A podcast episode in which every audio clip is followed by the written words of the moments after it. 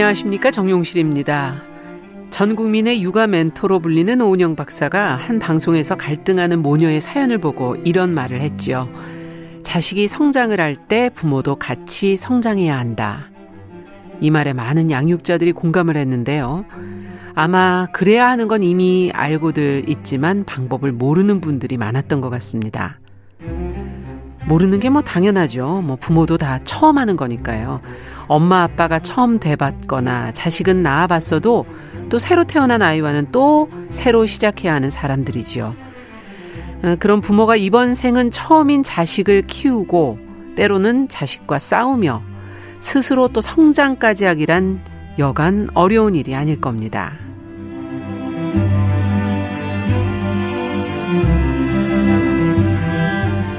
사람의 마음을 들여다보고 길을 찾고 있는 뉴스브런치 부설 심리연구소 뉴부심 2022년 5월 8일 어버이날 일요일 문을 열어보겠습니다.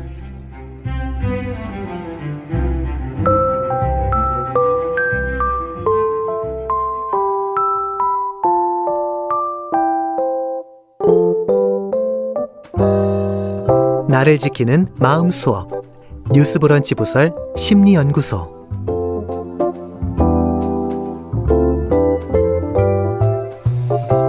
일요일에 좀 느긋하게 일어나면 이 시간에 커피 한 잔 하시면서 뉴스 브런치 부설 심리연구소 들어주시는 분들 많으시리라 생각합니다. 우리가 살아가면서 느끼는 다양한 감정, 마음, 누가 알아주지 않는데 이 시간에 책, 영화, 심리학적 해석을 통해서 같이 한번 나눠봤으면 좋겠습니다. 자, 오늘도 함께할 세 분 인사 나눠보지요. 언제나 재밌게 책을 소개해주는 남정미 서평가 안녕하세요. 안녕하세요. 반갑습니다. 남정미입니다. 네. 자, 에세이 이러다 벼락부자가 될지도 몰라의 저자, 아, 김준영 작가, 영화를 맡고 계세요. 어서 오세요. 네, 안녕하세요.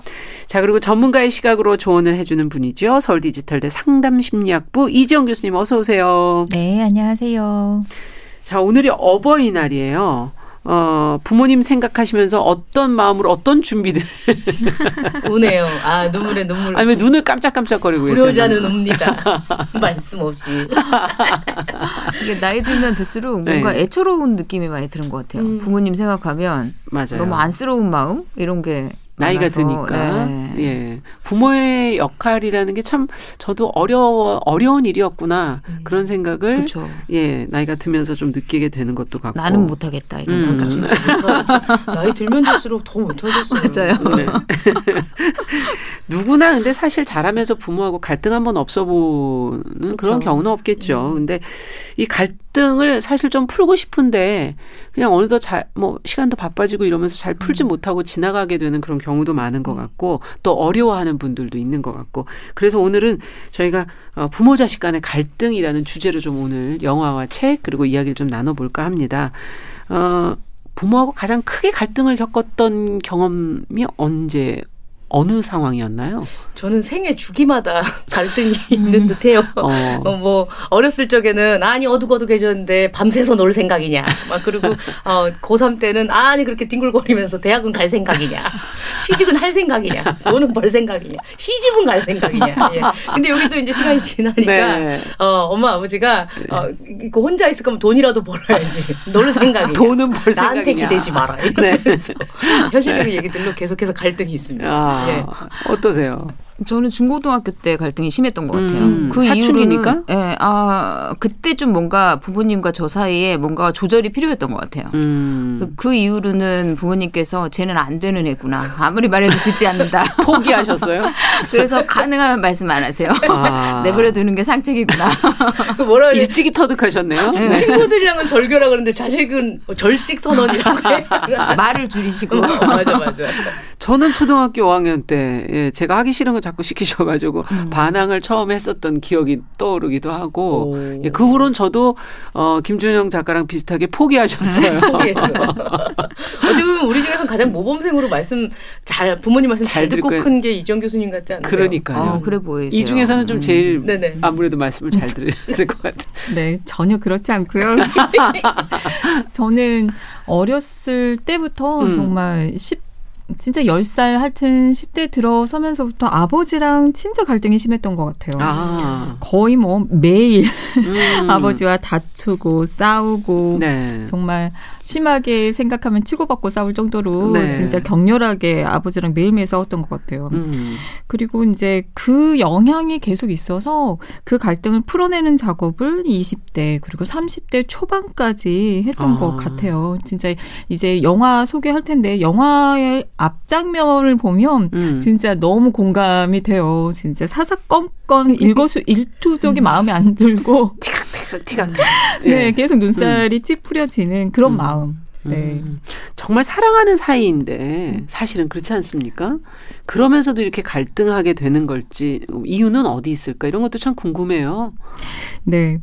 가장 큰 원인은요. 부모가 자녀를 양육해야 되는 특수한 그런 관계? 맞아요. 예. 그런 상호작용 때문이라고 볼 수가 있어요.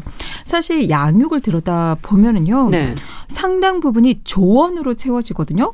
방금 남정미 서평가님께서 음. 부모님하고 갈등했을 때 멘트들 계속 날리셨잖아요. 그 멘트들 보면 다 조언이에요, 사실은. 음. 모든 엄마들이 같은 학원에 맞아요. 음, 부모 입장에서는 자녀에게 도움이 되기 위해서 많은 아. 것을 가르쳐 주고 조언을 해 주어야 한다고 생각을 하고 사실 그게 맞거든요. 네. 그래야 사회에 나가서 제대로 적응하고 덜 갈등하고 살 수 있으니까. 음. 근데요. 사람의 마음이라는 게 인간은 누구나 나라는 boundary 경계를 지니고 있거든요. 가지고 있거든요. 네. 그 경계가 허락 없이 침범 당할 때 분노를 느끼기 마련입니다. 그렇죠. 근데 음. 조언은 사실 말로 하는 경계 침범 행위예요. 음. 그렇죠. 맞아요. 네. 그래서 기본적으로 조언은 분노를 유발할 가능성이 높습니다. 음. 그냥 양육은 정말 조언 끊임없는 조언이거든요. 그러니 하는 사람 입장에서는 조언, 듣는 사람 입장에서는 간섭. 잔, 간섭, 잔소리 이렇게 들리면서 분노와 짜증이 올라오기 마련입니다. 음. 그래서 양육 과정에서 우리 자녀들은요 수시로 짜증이 나고 화가 나고 심술이 쌓이기 마련이에요. 이제 나이가 점점 들면 그 축적된 조언의 양이 얼마나 많겠습니까? 그쵸. 잔소리, 간섭. 쌓여서 또 더 많아졌군요. 그럼요. 네. 그, 그 양의 척도가 심술의 척도라고 저는 어, 이해해 볼 수 있다고 생각을 해요. 줄여야 되겠네, 말을. 두 번째 네. 원인을 또 찾아보면요. 어, 우리 가족은 사실 가장 가깝기 때문에 내가 원하는 것을 충족시키기 위한 기대를 하기 음, 마련이잖아요. 그렇죠.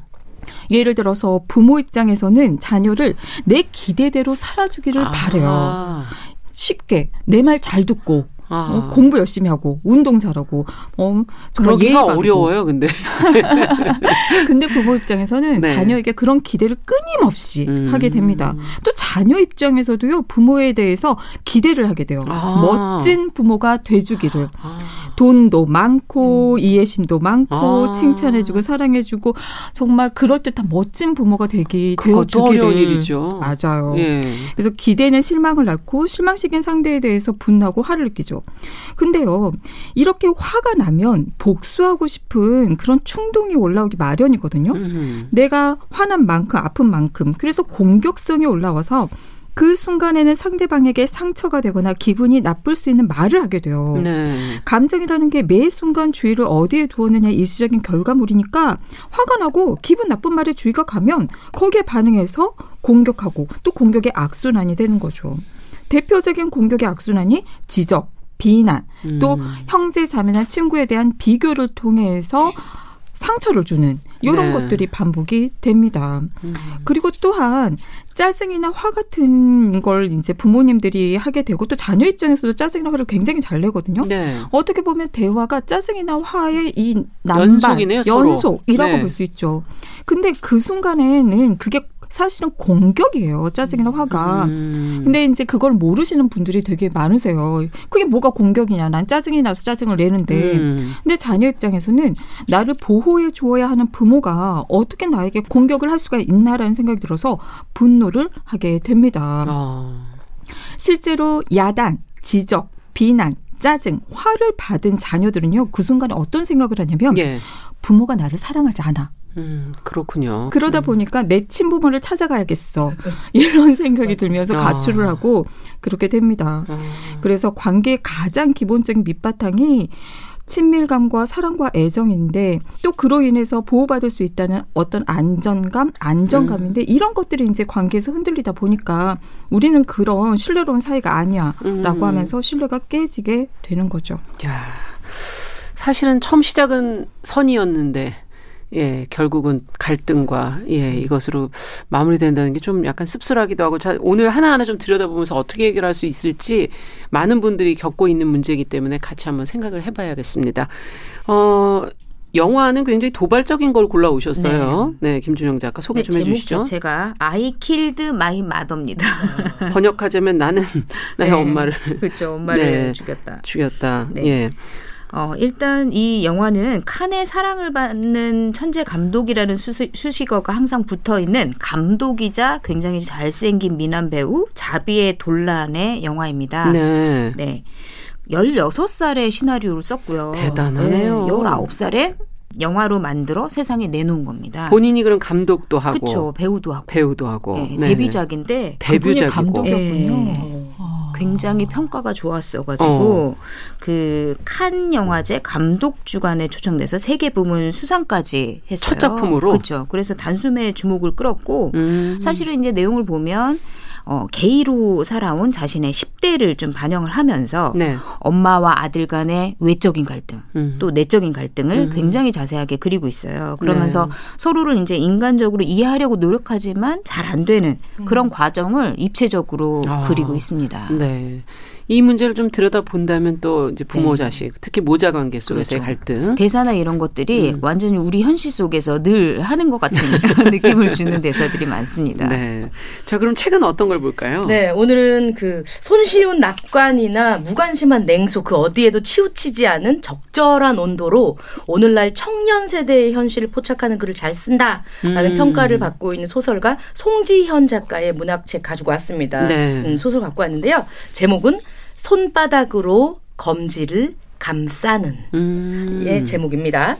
어, 이 작품은 크는 내내 외국으로 돈을 벌러 간 아빠와 음. 그 아빠를 대신해서 미용실과 호프집을 하면서 두 딸을 키운 엄마가 있는 가정이 배경이고요. 예. 어, 화자 큰 딸이 크면서 겪은 일상에 대해 담백하고 유머러스한 문체로 그리고 있는 작품입니다. 네. 여기서는 어떻게 부모 자식 관계가 어떻게 나오고 있나요? 어, 일단 이 소설 속엔 흔히 우리가 부모 자식 관계 이렇게 언급할 때 떠올리는 드라마나 영화에서처럼 음. 막 극단적인 전개나 자극적인 사건이 일어나진 않습니다. 음. 다만 이 소설의 주인공을 들며 이제 같이 얘기해 보고 싶은 것은 외부의 시선에서 보았을 때 저 집 별일 없는데? 라고 생각을 하고 큰일이 그렇죠. 없다라고 해서 음. 소년, 소녀들이 상처를 받지 않고 크는 건 아니다. 음. 그 시절 아이들이 말 안 하고 있었던 데는 그들만의 생각이 있었고 음. 최소한의 상처가 되도록 나름의 방법들로 조금씩 흘려보내는 그 경험을 얘기를 해보고 싶어서 이 음. 작품을 골라봤습니다. 네. 같이 한번 또 어, 겉으로 보기에는 심각하지 않아도 네. 그 안에서 어떤 또 내상들을 받고 있는 지 한번 들여다보죠. 그럼 영화부터 한번 볼까요? 좀 어, 어떤 네. 얘기로 되어 있는지. 네. 16살 사춘기 소년 후베르트가 주인공입니다. 네. 자비의 논란이 직접 연기를 했고요. 후베르트는 엄마랑 단둘이 살아요. 음. 그 엄마 엄마는 산틸이라는 그 싱글맘인데 네. 후배는 엄마에 대한 불만과 적개심이 굉장히 큽니다. 음. 한참 사춘기이기도 하고요. 그래서 엄마에게 치즈를 묻히고 먹지 마라. 음. 그다음에 운전하면서 화장하지 말아라. 이러면서 아니, 끊임없이 잔소리를 해요. 네. 네. 엄마도 결코 지지 않아요. 네. 엄마도 아들에게 이혼한 남편이랑 똑같은 말만 한다. 이런 식으로 맞받아칩니다. 네. 그 사실 둘은 전혀 대화가 통하지 않아요. 그 음. 그러면서 이제 관계에 지쳐가거든요. 그리고 갈등이 커지면서 이제 학교에서 부모 직업과 연봉을 조사해 와라 이렇게 얘기하니까 아니 이런 건 왜 조사해? 그러니까요. 외국도 그래서 하나 봐요. 예. 네. 그런 숙제를 받고는 선생님한테 엄마가 죽었다. 음. 이모 거를 조사해도 되냐. 이런 식으로까지 얘기를 해요. 근데 와. 나중에 이제 엄마가 그걸 알고는 굉장히 분노를 하면서 내가 진짜 죽은 것처럼 보이냐면서 학교를 찾아와서 어, 난리를 소동을 피웁니다. 그런데 사실은 이제 그 후베르트가 중간중간 내레이션을 계속 음. 하는데 그 얘기를 들어보면 지금 어떤 감정인지를 정확하게 느낄 수가 아, 있어요. 아, 내레이션을 들어보면 네. 네. 어릴 적에 사이가 좋았다. 난 엄마를 사랑했고 엄마를 바라볼 수 있었다. 엄마와 이야기했고 엄마 곁에 있었다. 하지만 난 더 이상은 엄마의 아들이기 싫다. 나는 누군가의 아들일 수는 있지만 엄마의 아들이기는 싫다. 이런 말도 하고요. 네. 그리고 누가 엄마를 해친다면 난 당연히 그 사람을 가만 안 둘 거다. 하지만 나는 엄마를 그다지 사랑하지 않는다. 음. 완전히 후베르트가 지금 느끼는 딱 그런 마음을 대변해주고 있거든요. 네. 그리고 엄마가 자신을 이해해주기는커녕 굉장히 제멋대로 행동을 한다고 후베르트는 생각을 해요. 음. 그러면서 이제 학교에서 사실 후베르트는 이제 게이 성향을 남성을 음. 좋아하는 이런 성향을 가지고 있거든요. 그래서 연인 안토닌이 있어요. 음. 근데 안토닌의 엄마는 굉장히 아들과 친구처럼 지내거든요. 음. 그걸 보면서 부러워도 하고 또 엄마는 자신을 완전히 이해 못하니까 독립을 해야 되겠다. 음. 이렇게 생각하기까지 해요. 그리고 엄마한테 말도 하거든요. 독립하겠다고. 음. 집을 봤다. 이제 할머니가 남겨둔 그 자, 산이 있거든요. 네. 그거를 자기를 줘라. 자기가 독립을 하겠다. 이렇게. 그러니까 엄마는 얼마나 황당하겠어요. 그러네요. 굉장히 철없는 그냥 뭐 사춘기 예, 소년으로 네. 보이죠. 그러니까 뭐 들은 척도 안 해요. 음. 그런데 어느 날 엄마가 그 아까 연인 안토닌이 있다고 했잖아요. 네. 아들에게 그 아들 안토닌의 엄마에게 그 우리 안토닌과 당신의 아들이 후베르트가 연인 관계라는 걸 알고 있냐 이렇게 이제 얘기를 듣게 됐군요. 네, 얘기를 듣게 되면서 어, 어머 우리 아들이 게이였구나. 음. 그런데 이걸 나에게 말을 안 했어. 이렇게 중요한 얘기를 이렇게 생각하면서 어. 완전히 화가 나게 돼요. 나를 믿지 못했구나 이런 마음이 드는 거죠. 예. 그러면서 후베르트를 기숙학교로 보내버립니다. 아둘 둘 사이를 떼어버리려고. 떼어버리는 예. 것도 떼어버리는 거지만 어쨌든 예. 이제 자신 과도 좀 떨어져 있고 그다음 아. 후베르트도 자신의 이제 보다 엄격한 규율 하에서 생활을 하면서 음. 자신을 좀 찾길 바란 거죠. 네. 그러면서 보내니까 후베르트는 사실 기숙학교가 좋아하진 않잖아요, 아이들이. 그렇죠. 그러다 보니까 뭐 적응하기도 힘들고 뭐 친구들도 음. 없고 연인 안토닌도 없고 그렇죠. 그런 데서 이제 학교를 계속 다녀야 되는 사 다는 사실을 때문에 굉장히 혼란스러워하면서 또 엄마에 대한 화도 나고 막 이러니까 무단 결석에 가출까지 감행하게 됩니다. 야, 그럼 갈등이 점점 심해지겠는데 지금 얘기 들어보니까 엄마 더 화가 그렇죠. 예. 그렇죠. 그럴 수밖에 없죠. 사실 됩니까? 사춘기 음. 때는 음. 누구나 다 나를 이해하는 사람은 없다 이렇게 믿잖아요. 음. 나는 완벽한데 세상은 나를 이해하지 못하고 엄마는 더더욱 마음에 안 들고 음. 거의 이 시절에는 그러지 않아요? 그런 마음이 저도 있었던 것 같아요. 내 친부모 아닐 거야. 내 친부모 회장님일 거야. 이러면서 내 엄마가 저럴 수는 없다. 없어. 저렇게 이상할 수는 없다. 이런 생각. 하죠. 사실 이제 후베르트가 또 이제 한 말을 보면은 음. 하나님인지 부처님인지 모르는 누군가가 나한테 엄마를 잘못 보냈다. 아. 만약 우리 둘 사이가 모자 사이가 아니었다면 사이가 좋았을지도 모른다. 이렇게 음. 얘기를 하거든요. 그러니까 엄마랑 아들이 둘이 같이는 있지만 허공에 대고 얘기를 하는 것처럼 느껴지는 서로 다른 얘기하고 그렇죠. 있고. 순간들이 네. 굉장히 많아요. 그리고 뭐 사실 엄마의 얘기를 하자면 음. 엄마도 싱글맘으로 아들을 굉장히 힘들게, 힘들게 키웠어요. 네. 뭐숨 쉴 틈도 없이 그렇지만 아들을 굉장히 사랑하거든요. 음. 그래서 뭐 기숙사에 아들을 보냈을 때 음. 아들이랑 이제 서로 마지막 헤어질 때 이제 후베르트가 굉장히 화가 나가지고 이렇게 얘기를 해요. 나 볼 생각도 하지 마라. 음. 내가 오늘 죽으면 어떻게 할 거야? 뭐 이렇게 하면서 막 소리를 지르거든요. 네. 그러니까 엄마가 혼잣말로 조용하게 그럼 난 내일 죽을 거야. 이렇게 얘기를 해요. 음. 그러니까 사랑하는 마음 너무 큰 건데 서로 마음을 나누지를 못하거든요. 야, 그리고 참. 후베르트는 또 엄마가 그런 얘기를 하는지도 모르면서 엄마에 대한 미움이 있지만 음. 머릿속으로는 또 어린 시절에 엄마랑 그 해변가에서 막 잡기놀이를 했던 막 그런 음. 기억을 떠올려요. 음. 근데 사실 둘 사이에는 좀 오래된 갈등이 있어요. 있어요? 예. 어. 후베르트는 어릴 적에 엄마가 자기를 혼자 두고 일을 나갔다. 고모조차도 없어서 자기는 늘 혼자였다 이런 기억이 그 있는 거예요. 있군요. 그렇죠. 어. 그리고 엄마가 자기를 내버려뒀다 이런 생각이 돈 있는 벌려고 거죠. 그런 거였을 텐데. 그렇죠. 근데 예. 싱글맘이었던 이제 엄마는 사실 얼마나 힘들었겠어요. 맞아요. 네. 그리고 커서도 그걸 이해 못하는 아들이 이제 섭섭하기도 하고 음. 그러다 보니까 둘은 갈등이 쌓여갈 수밖에 없는 거죠. 음. 막상 또 보면 안쓰러운 마음도 드니까 후베르트도 엄마를 위해서 막 아침도 준비하고 장도 음. 막 받아가 막 아침 아. 준비하고 청소하고 빨래하고 막 이런 것도 하고 엄마한테 칭찬 받으려고 하는데 또한 소리 듣고. 그죠? 엄마는 또 저기 왜 저래? 네. 이러면서 이렇게 쳐다보고. 그러니까 막상 아무리 잘해주려고 마음속으로는 그래도 마주치면 으르렁대기 바쁜 거예요. 음, 이해는 되네요. 그 그쵸? 그 상황이. 근데 예. 이게 저희도 사실 겪어본 음. 일 같잖아요. 또 엄마가 봤을 때 성에 안 차고 그쵸. 그러면. 음. 아니 근데 이러다 보면은 뭐 이거 갈등이 해결이 되겠어요? 맞아요. 해소가 될 것 같지가 않네요. 왠지. 그래 보이죠. 예. 그리고 뭐 근데 아까 제가 후베르트가 기숙학교에서 나와서 음. 어 무단 결석을 하고 가출을 했다고 말씀을 드렸잖아요. 네. 그러니까 학교에 안 오니까 학교에서 엄마한테 전화를 해요. 음. 아들이 도망쳤다. 아침까지는 있었던 것 같은데 쪽지를 남겨놓고 사라졌다. 이러면서 쪽지에 나와 이야기를 나누고 싶다면 내 왕국으로 와요라고 엄마를 향한 그러니까 엄마에게 주는 음. 쪽지를 썼다. 그러면서 이제 선생님이 왕국이 어딘지 아냐 이렇게 음. 물어보니까 엄마가 저희가 자주 가던 곳이다 이렇게 대답을 하거든요. 있나 보죠. 그렇죠. 어. 그리고 엄마는 그곳을 향해 이제 차를 타고 갑니다. 사실 이제 거기는 아까 엄마와 이제 잡기놀이를 하고 이렇게 상상을 했다고 했잖아요. 네네네. 그 추억이 어린 곳이에요. 아주 어린 시절에. 아. 네.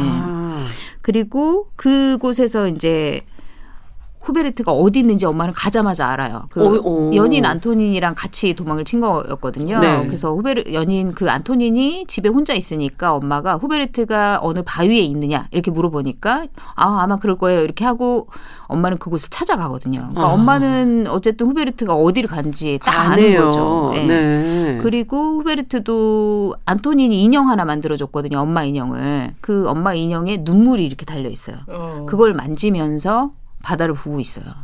아이고. 그러면서 이제 엄마도 후베르트의 뒷모습을 보면서 이제 다가가서 조용히 손을 잡아주거든요. 음. 그러면서 후베르트도 서로 손을 마주 잡고요.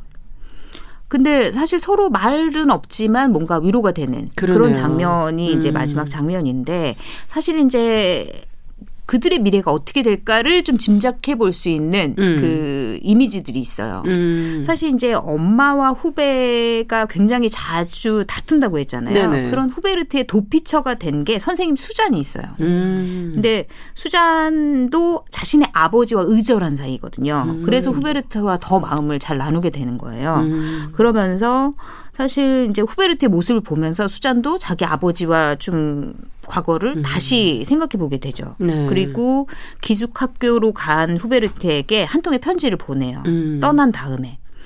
사실 후베르트가 떠난 다음에 아버지와 통화를 했다. 음. 그러면서 10년 동안의 소원함이 10초 만에 풀어지더라. 음. 인생이란 게 그렇게 우스운 거란다. 이렇게 편지를 음. 보내거든요.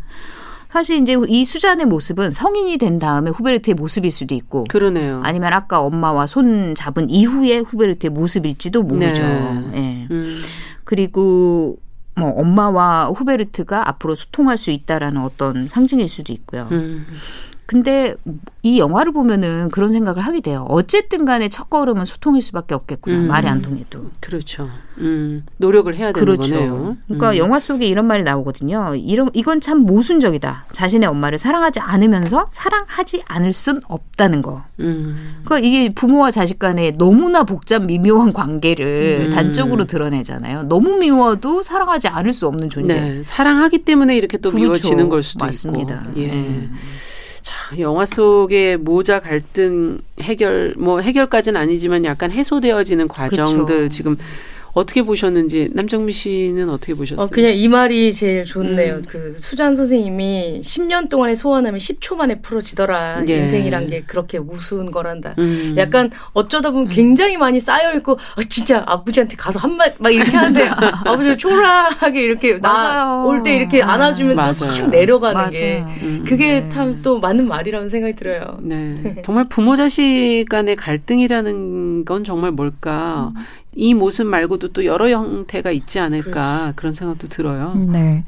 어, 우리가 부모 자식 간의 갈등의 모습들 한번 들여다보면 음. 기본적으로는 가족이라고 하는 것이 서로 다른 남녀가 만나는 그런 상황인 거잖아요. 그렇죠. 그러니까 부부 간의 갈등이 없을래야 없을 수가 음, 없어요. 음. 그래서 부부간의 갈등이 있게 되면 서로 이렇게 부부간에 부모가 서로 싸우고 또는 음. 폭력을 행사하기도 하고 음. 이런 모습들이 자녀에게는 되게 불안하거든요. 음. 왜냐하면 안전하고 안정감을 주는 그 울타리가 있어야 우리가 살아가잖아요. 네. 근데 그것이 사라질지도 모른다는 즉 이혼이라는 게 사실 음. 이제 그게 사라지 깨져버리는 울타리가, 울타리가 없어져 네. 버리는 굉장히 큰 어, 스트레스잖아요. 그런 공포감을 느끼게 돼요. 음. 그러다 보니 살아남으려고 불안과 공포를 줄이기 위해서 그 부부 부모의 갈등을 해결하기 위해서 동참을 하게 됩니다. 아. 한 가지 방법으로는 심적으로 보다 가까운 한쪽 부모 편을, 편을 들어요. 예. 들면서 상황을 해결하려고 하죠. 음. 예를 들어서 아빠 편에서 어, 엄마 편에서 엄마가 힘들다잖아. 음. 제발 일찍 일찍 다녀. 또는 뭐 아빠 편에서는 엄마는 왜 살림을 이렇게밖에 못해? 집 좀 깨끗하게 하지. 뭐 이런 식으로 타박을 한다던가. 음. 어, 근데 자녀에게는요, 아버지, 어머니는 모두 사랑하는 대상이거든요. 음. 근데 이런 식으로 돼버리면 자녀에게는 한쪽 부모를 어, 잃어버리는 빼앗기는 꼴이 돼버리는 거예요. 그러네요. 사랑하는데 사랑해서는 안 되는 그런 대상이 되면서 음. 내적 갈등을 겪는 거죠. 속으로는 난 아빠가 좋아. 그런데 엄마가 아빠 때문에 힘드니까 나도 아빠를 싫어해야 해. 음. 그 편을 들어야 하니까. 이러면서 갈등이 힘들어하고 그 갈등으로 야기, 갈등을 야기한 부모에 대해서 분노감을 느끼게 됩니다. 음. 또 다른 쪽 부모에게도 굉장히 상처가 되거든요. 그렇죠. 이런 상황은 왜냐하면 어, 어떻게 내 자식이 나에게 저런 말을 할 수 있나, 나를 미워할 수가 있나 이런 생각이 들면서 그 자녀에게 분노를 느껴요. 음. 또 다른 쪽 부모에게도 분노를 느낍니다. 이렇게 부모 갈등으로 인해서 자녀의 편들기가 일어나면 음. 자녀 그리고 다른 쪽 부모 모두에게 큰 상처와 갈등을 유발하게 되는 거죠. 그렇군요. 또 어떤 경우에는요, 자녀들이 중재를 나서기도 해요. 부모 음. 사이를. 어떤 내가 중재를 해야 한다는 그런 부담감. 네. 또 때로는요, 부모가 자녀에게 해결하라고 중재를 요구하기도 합니다. 그건 좀 너는, 너무하는 거 아니에요? 그죠. 너는 왜 네. 가만히 보고만 있냐? 아. 엄마 아빠 계속 싸우면 좋겠냐? 어 뭐라고 아빠한테 가서 말 좀 해봐. 네가 좀 어떻게 해봐. 어. 왜냐하면 자녀는 좀 더 가까운 사이니까 다른 예. 쪽 부모에게는 그런 태도가 죄책감을 유발을 하면서 엄마 아빠가 사이가 안 좋은 건나 음, 때문이야라는 아. 책임을 느끼고 그런 죄책감이 시달리게 되는 거죠. 음. 또 어떤 그 경우에는 부부간의 갈등으로 인해서 힘든 부모가 자녀에게 탓을 하기도 해요. 우리 드라마나 아, 영화 보면 푸는 거군요, 일종의. 맞아. 예. 그런 얘기 많이 하잖아. 너만 태어나지 않았어도 나는 아빠 랑 아, 안 살았다. 너 아. 때문에 내가 인생이 망쳐졌다. 난 너 때문에 내가 이러고 사는 거다. 음. 그러니까 사실 많이 이렇게 힘드니까 이렇게 터져 나오면서 그래도 음. 가까운 가족한테 풀 수 있지 않을까라는 그런 아니란 마음을 갖게 되거든요. 음. 근데 이런 말들이 자녀에게는 자, 스스로에 대해서 굉장히 부정적인 그런 자기 상을 형성하게 되고 부모에 대한 그런 책임감으로 삶에 영향을 받기도 해요. 네. 어떤 경우들은요. 그런 얘기 그런 부담감, 죄책감을 계속 느끼다 보면 내가 얼른 독립해서 부모를 이혼시켜야 해. 음.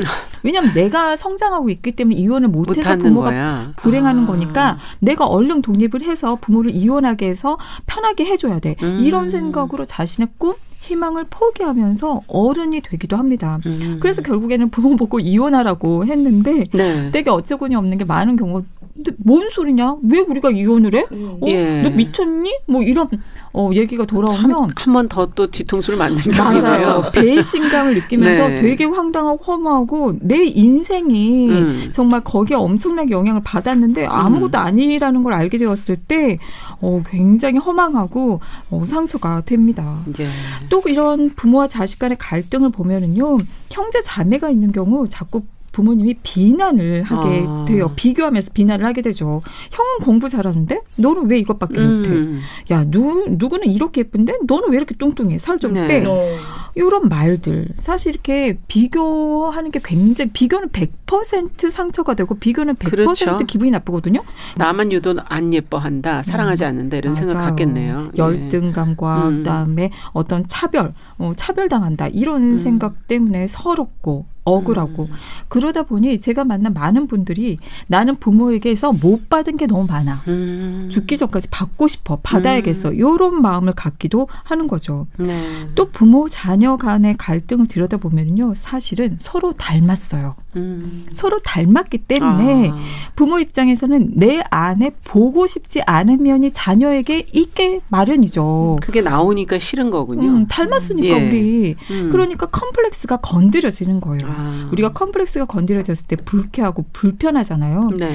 그랬을 때 우리가 보통 취하는 태도가 한편으로는 회피. 회피. 그러니까 나의 그 불편함을 일으킨 나랑 닮은 자녀를 음. 자꾸 안 보는 거예요. 피하는 거예요. 아. 사실 그러기도 합니다. 음. 사실은 나를 향한 즉 부모 자신을 향한 마음인데 그 음. 컴플렉스를 향한 마음인데 오히려 그 모습을 보이는 자녀에게 뭐 외모, 체력, 그렇죠. 공부 등등등에 대해서 비난을 하는 거죠. 음. 그리고 마지막으로 부모 자녀 간의 갈등을 들여다보면 음. 양상이 사실 아까 영화에서도 마찬가지지만 이야기를 하고 싶은 거거든요. 예. 얘기를 하고 싶은데 부모 입장에서는 어 자녀가 얘기를 할 때 이렇게 감정에 건드려져요. 음. 왜냐하면 자녀에게 관심이 있고 또 이렇게 자녀가 힘들어하는 모습을 보면 예. 맞아요. 부모는 너무 힘들어. 사실은 부모는 힘들답니다. 엄청 음. 힘들답니다.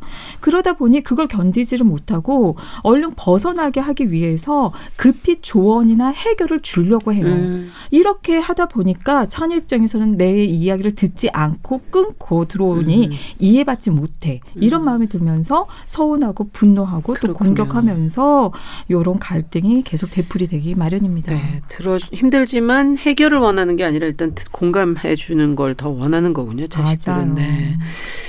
자, 지금 저희가 이제 I Killed My Mother 영화 이야기를 들어봤는데 이제 노래 한 곡 듣고 또 책 이야기 들여다 보면서 진짜 또 해결 방법을 찾아가 보도록 하죠.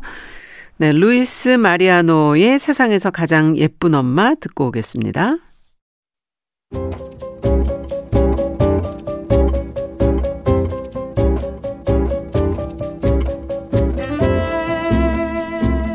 여러분은 지금 뉴스브런치 부설 심리연구소를 듣고 계십니다.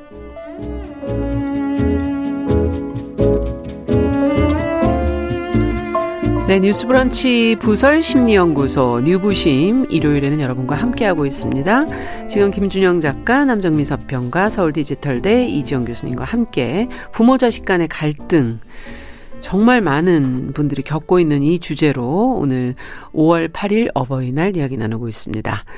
자, 책을 한번 또 어, 살펴보죠. 네. 손바닥으로 검지를 감싸는 어떤 내용들이 담겨 있나요? 예, 이 소설의 첫 장면은 우리 집에서 시작합니다. 네. 우리 집에 지금은 은퇴하신 아빠와 나 그리고 우리 여동생 이렇게 셋이 살고 있는데요. 엄마는 지금 돌아가시고 아, 안 계십니다. 그렇군요. 내가 다섯 살이 되던 해 아빠는 돈을 벌기 위해 외국으로 떠났고 엄마는 미용실을 시작합니다. 음. 엄마가 미용실 운영에 바빴기 때문에 나는 거의 첫째 이모네 집에서 컸어요. 음. 지금 살고 있는 이 집도 엄마가 나중에 이모들이랑 외갓집 식구들이랑 어울려 살아야지 앞집 옆집에 살 거야 이러고 마련한 집인데 여기에 살아보지도 못하고 엄마는 돌아가셨습니다. 아. 이곳에 오랜만에 외삼촌이 놀러를 왔습니다. 나와 내 여동생, 외삼촌 이렇게 셋이 집에서 술자리를 하고 있고요. 아버지는 더 마시거라 하고 이제 방에 들어가신 상태예요. 네. 외삼촌은 올해로 이혼한 지 딱 15년째 된다고 합니다. 예. 오랜만에 만남 외삼촌은 이렇게 말을 합니다. 조카들아, 삼촌은 스님이 될 거다.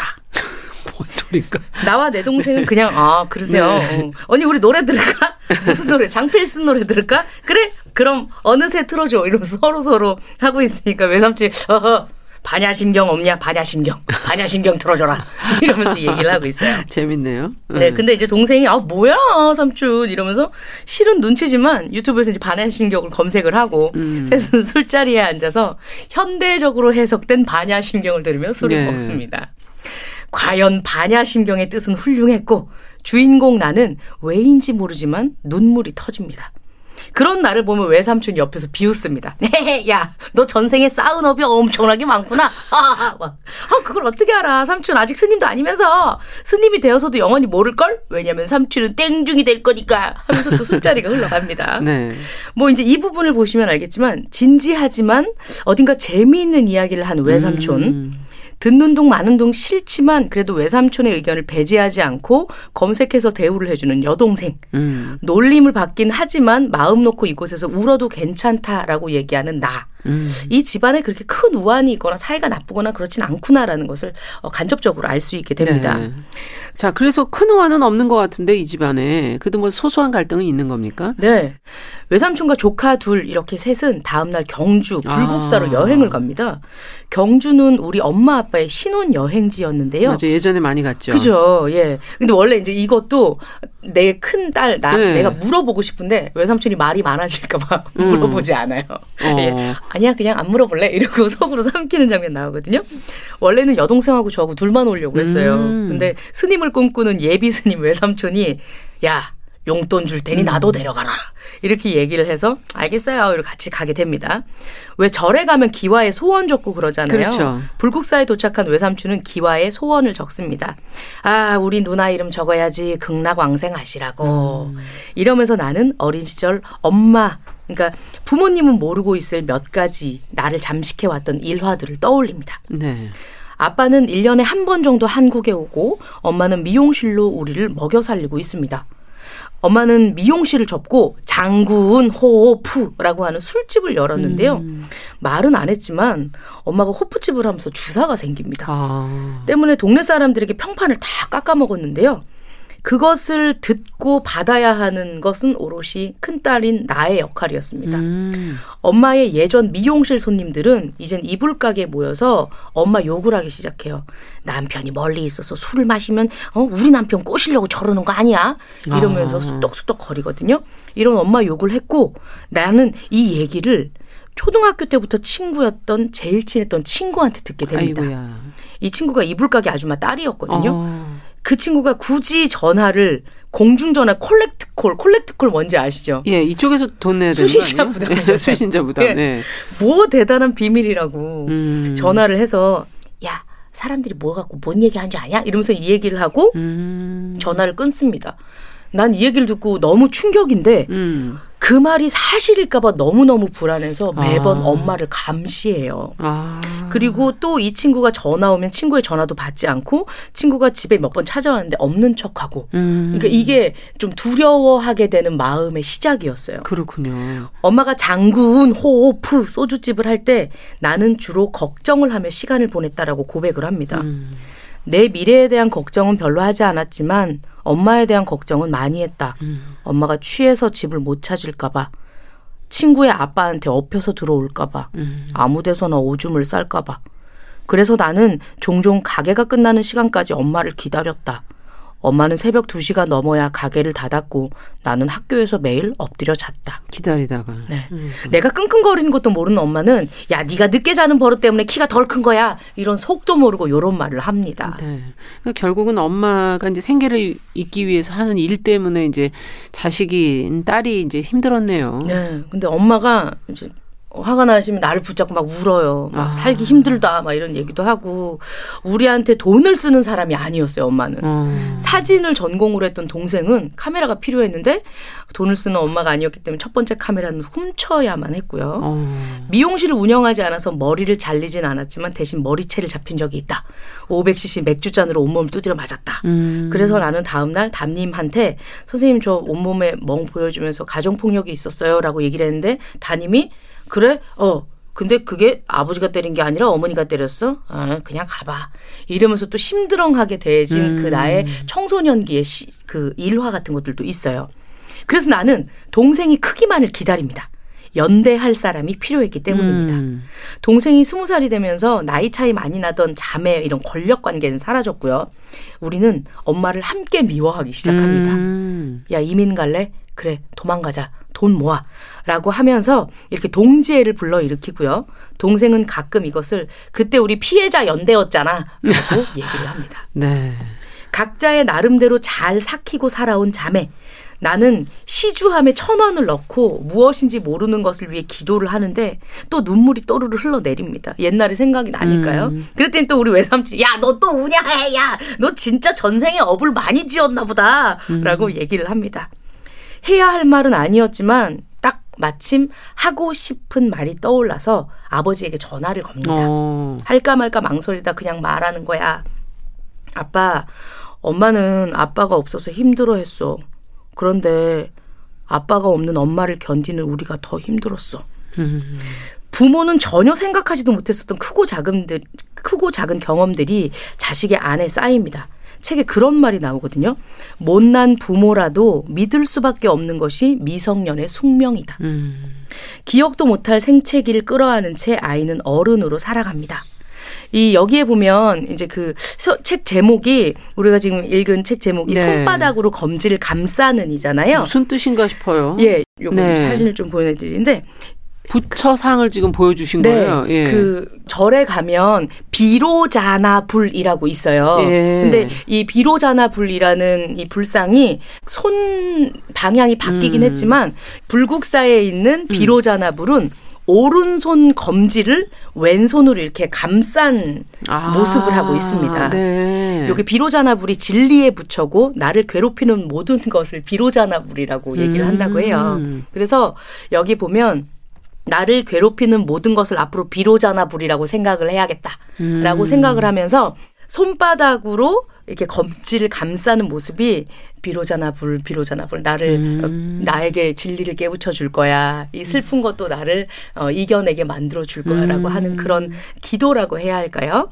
예 그러네요. 음. 이 검지는 사실 하나만 있으면 굉장히 외롭죠.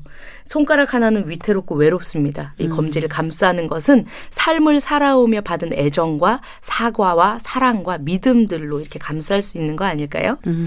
휴먼 청춘 20, 30 대의 모습이 선명하게 담겨 있는 문학 작품 송지현 작가의 손바닥으로 검지를 감싸는 읽어봤습니다. 네. 조금 전 얘기 들은 것처럼 참 부모를 믿고 어 함께 할 수밖에 없는데 또 갈등하게 되는 자식의 입장 또 부모의 입장 다 저희가 들여다보게 되는데요. 어 앞서 피해자 연대 네.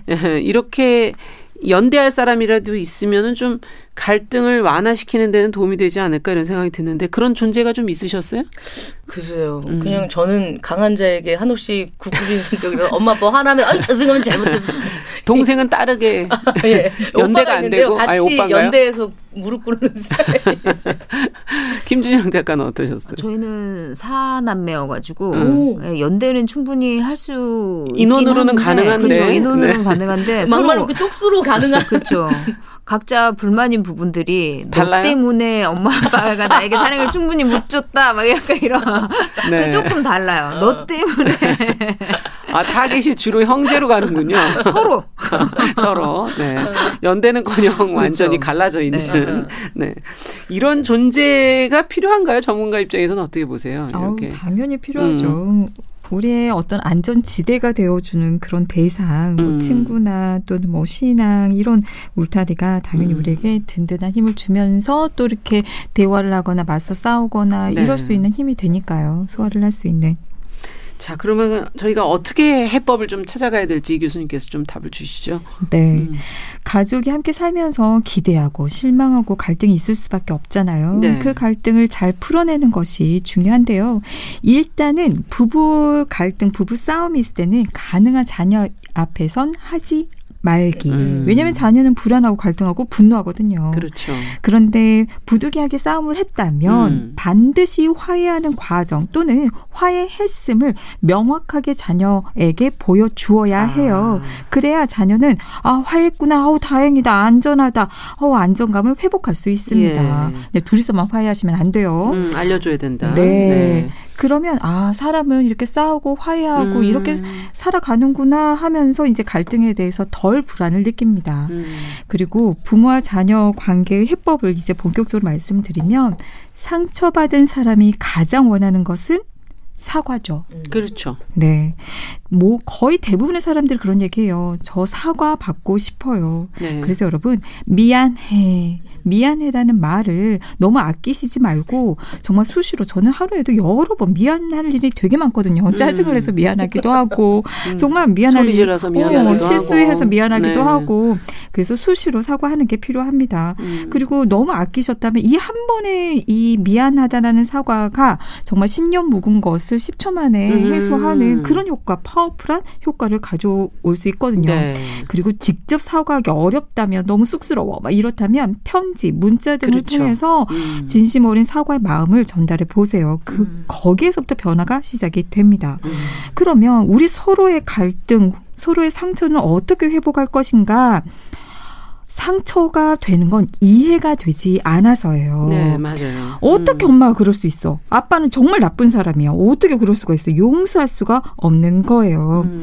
그래서 첫 번째 팁은요. 이해를 위해서 부모의 역사를 공부하세요. 음. 어떻게 부, 해야 될까요? 부모도 과거에 상처받은 존재일 뿐이거든요. 음. 부모 또한 과거 상처로 인해서 미숙한 부모가 되고 또 그 상처로 자녀에게 또다시 상처를 주게 음. 되는 거지 음. 결코 이상한 사람, 괴물이 아닙니다. 음. 실제로 부모에 대해 알면은요, 아, 그럴 수밖에 없었구나 이해 못할 일은 없거든요. 그렇죠. 그러면서 아, 진정 말 좀 해주지. 그랬더라면 이렇게 내가 성장하면서 힘들지는 않았을 텐데 음. 저 또한 이런 마음 이 마음이었거든요.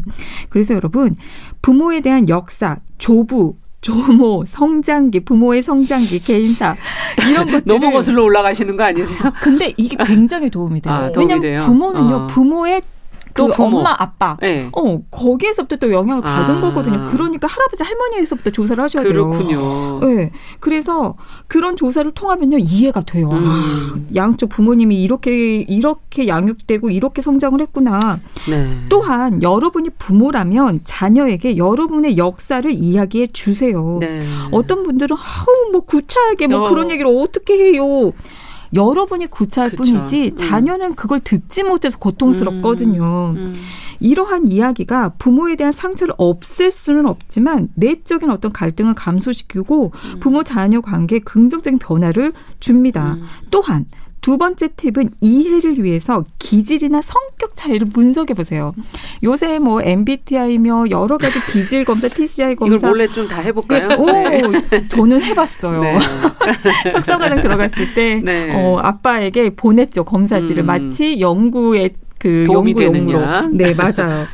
그렇게 성격이 다른 그 반응 스타일이 있거든요. 음. 어떤 분께서는 자신이 속상해하거나 슬퍼하거나 화를 보이면 엄마는 늘 그게 뭐가 어 그리 힘들다고 난리냐고 늘 비난을 해오면서 음. 싸움이 된 거예요. 이분은 이해와 공감을 받고 싶었던 거거든요. 네. 근데 이제 이런 검사를 해보니까 내가 감정이 풍부하고 이런 타입인데 반해서 엄마는 이성이 아. 중요하고 감정이 네요 네. 정반대 메마른 네. 타입이었던 거예요. 엄마가 내가 내가 원하는 그 공감 이걸 줄 수는 없는 사람임을 깨닫게 되면서 네. 기대를 멈추면서 어떤 어, 변화가 또 시작이 되었습니다. 음. 그리고 상처받은 것이 이해가 필요하고 두 번째는 해소가 되지 않아서 고통스러운 거거든요. 네. 사실 여러분 이런 말씀 드리고 싶어요. 음. 자녀와 부모 모두 서로를 사랑합니다. 음. 다만 표면에 해소되지 못한 감정, 상처받은 음. 감정이 올라와 있어서 그것에 우선적으로 반응하는 것이죠. 그렇죠. 사랑하지 음. 않는 것이 아니라 그저 음. 서운하고 화가 냈을 뿐이에요. 네. 이것을 거두어 내어야 그 이면에 자리하고 있는 사랑의 마음이 올라올 수 있는 감정. 거거든요. 진짜 네. 그 네. 밑에 사랑하는 마음이 올라올 음. 수 있는 겁니다. 음. 그래서 표면에 있는 그 사랑 상처받은 감정을 거두어내기 위해서는 음. 안전하게 감정을 먼저 해소하세요. 네. 제가 방송에서 여러 번 얘기를 했지만 안전한 대상 또는 안전한 상황 또는 안전한 방식 중에 하나를 선택을 해서 음. 감정 해소의 필수 조건인 감정에 집중해서 감정 음. 단어를 명명하면서 화나 억울해, 음. 서운해 그 단어를 말, 글, 몸을 통해서 밖으로 꺼내어 해소될 때까지 주의를 음. 집중시키면서 계속 따라가 보세요. 음. 그러면 그 감정이 해소되어 떠나갈 수가 있습니다. 음. 그렇게 해서 우리가 이제 부모 자녀 간의 대화가 필요하잖아요. 네. 선, 해소 후 대화의 원칙을 기억하세요. 네. 그리고 팁을 드리면 짜증이나 또는 야단을 치거나 또는 양육을 하면서 여러 가지 부득이한 그런 과정을 거치게 됐을 때 자녀는 사 랑받지 못한다는 생각이 드니까요. 네. 꼭 사랑한다고 얘기를 해주세요. 네. 그걸 확인시켜 주는 것이 필요합니다.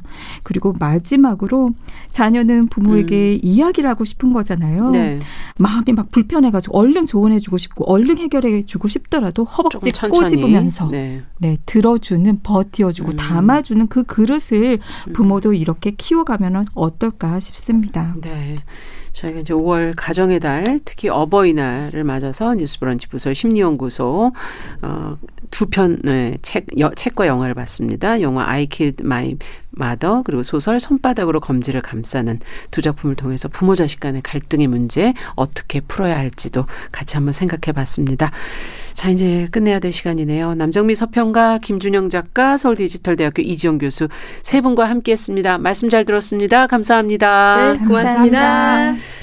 자, 일요일 11시 5분에는 유부 심평일에는 정용실의 뉴스 브런치 함께 해주시기 바랍니다. 저는 여기서 인사드립니다. 안녕히 계십시오.